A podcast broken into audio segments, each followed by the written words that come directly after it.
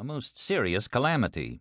And yet, my brethren, how easily is such an evil produced, and with what watchfulness must it be guarded against? Travelling one day by express from Perth to Edinburgh, on a sudden we came to a dead stop because a very small screw in one of the engines, every railway locomotive consisting virtually of two engines, had been broken, and when we started again we were obliged to crawl along with one piston rod at work instead of two. Only a small screw was gone. If that had been right, the train would have rushed along its iron road, but the absence of that insignificant piece of iron disarranged the whole. A train is said to have been stopped on one of the United States railways by flies in the grease boxes of the carriage wheels.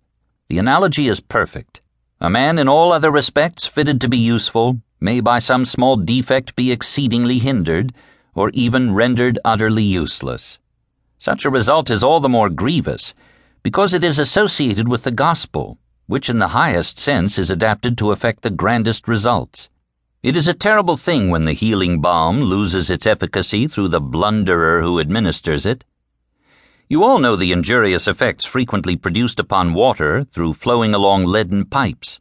Even so, the gospel itself, in flowing through men who are spiritually unhealthy, may be debased until it grows injurious to their hearers. It is to be feared that Calvinistic doctrine becomes most evil teaching when it is set forth by men of ungodly lives and exhibited as if it were a cloak for licentiousness.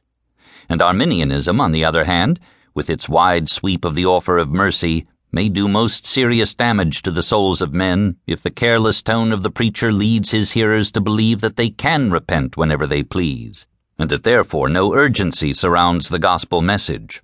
Moreover, when a preacher is in poor grace, any lasting good which may be the result of his ministry will usually be feeble and utterly out of proportion with what might have been expected. Much sowing will be followed by little reaping.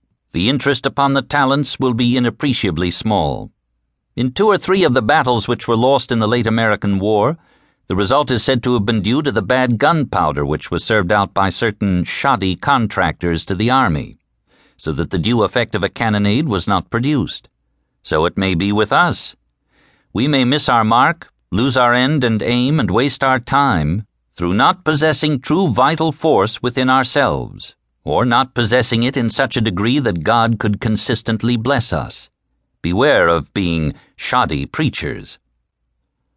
It should be one of our first cares that we ourselves be saved men.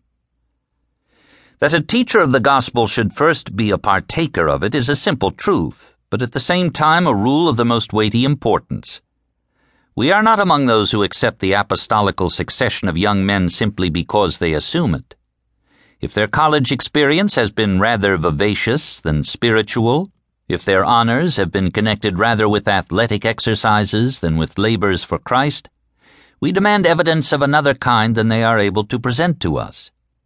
No amount of fees paid to learned doctors and no amount of classics received in return appear to us to be evidences of a call from above. True and genuine piety is necessary as the first indispensable requisite. Whatever call a man may pretend to have, if he has not been called to holiness, he certainly has not been called to the ministry. First be trimmed thyself, and then adorn thy brother, say the rabbins. The hand, saith Gregory, that means to make another clean must not itself be dirty. If your salt be unsavory, how can you season others? Conversion is a sine qua non in a minister. Ye aspirants to our pulpits, ye must be born again. Nor is the possession of this first qualification a thing to be taken for granted by any man, for there is very great possibility of our being mistaken as to whether we are converted or not. Believe me, it is no child's play to make your calling and election sure. The world is full of counterfeits and swarms with panderers to carnal self conceit, who gather around a minister as vultures around a carcass. Our own hearts are deceitful, so the truth lies not on the surface, but must be drawn up from the deepest well. We must search ourselves very anxiously and very thoroughly, lest by any means, after having preached to others, we ourselves should be castaways. How horrible to be a preacher of the gospel and yet to be unconverted! Let each man here whisper to his own inmost soul, What a dreadful thing it will be for me if I should be ignorant of the power of the truth which I am preparing to.